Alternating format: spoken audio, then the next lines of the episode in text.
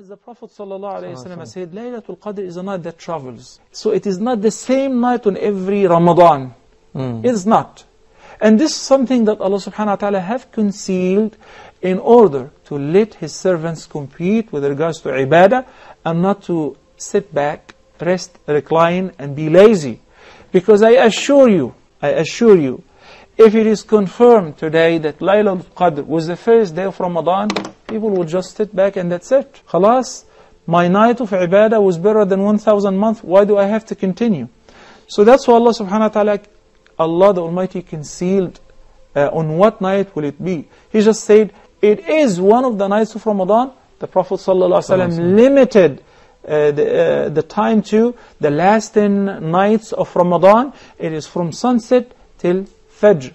Also Surah Al-Qadr says, سَلَامٌ هِيَ حَتَّى مطلع الفجر. So once the dawn appears, it's over. The night is over. Those who did not really get to work, it's over. Because you can tell, at sunrise the sun would rise without sunbeams or rays that you can look at it with your naked eye and it would not hurt you. It would look like a moon. And that night, Allah subhanahu wa ta'ala says, تَنَزَّلُ الْمَلَائِكَةُ وَالْرُوحُ فِيهَا On that night, Jibreel alayhi salam ar-ruh and the rest of the angels, they descend. They come down to our earth. They enjoy the recitation of the Quran.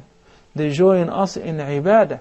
So I want you to imagine that a place that's full of angels. How will it be? Very pleasant weather, very nice, neither cold nor hot. It may be raining because rain is a, is a sign of mercy. Mhm. And that's why Nabi Sallallahu Alaihi Wasallam asks us to, to make dua while it's raining, where your dua is most likely to be answered and accepted. And uh, since the angels are everywhere, I don't think you can hear the barking of a dog, because the angels do not exist in a place where dog is in. So, al-ard will be full of peace. Weather will be very pleasant, neither cold nor hot. And it is your opportunity to seize that night in ibadah in order to earn the reward of worshiping Allah for more than 83 years continuously. Which night is it? It is one of the last 10 nights of Ramadan. So work on them once they begin, from now, start practicing. Because Aisha radiallahu ta'ala anha mm. narrated that whenever the last 10 nights of Ramadan would begin, the Prophet sallallahu alayhi wa would do the following. Shadda mi'zarahu, would fasten his waist belt. It's a sign that he's going to work very hard and labor. And أحيا ليلة أيقظ أهله and he would awaken his family. Everybody get up, let's pray. وأحيا ليلة he would make his night like the day, alive.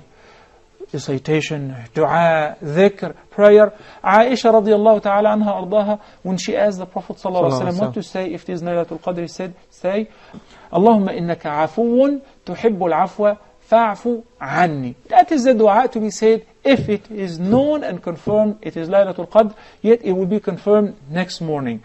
Just last thing, I know that we're running out of time. I remember when I was very young and I joined uh, a group of people who worship on their own uh, way.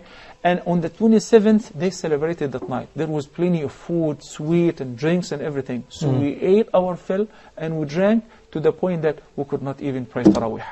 So the real celebration of the last 10 nights and the odd nights and Laylatul Qadr, if you're confirmed, if you know when it is it, is by praying, by making dhikr, by reciting the Quran, and by saying, Allahumma innaka afuwun tuhibbul afwa fa'fu anna.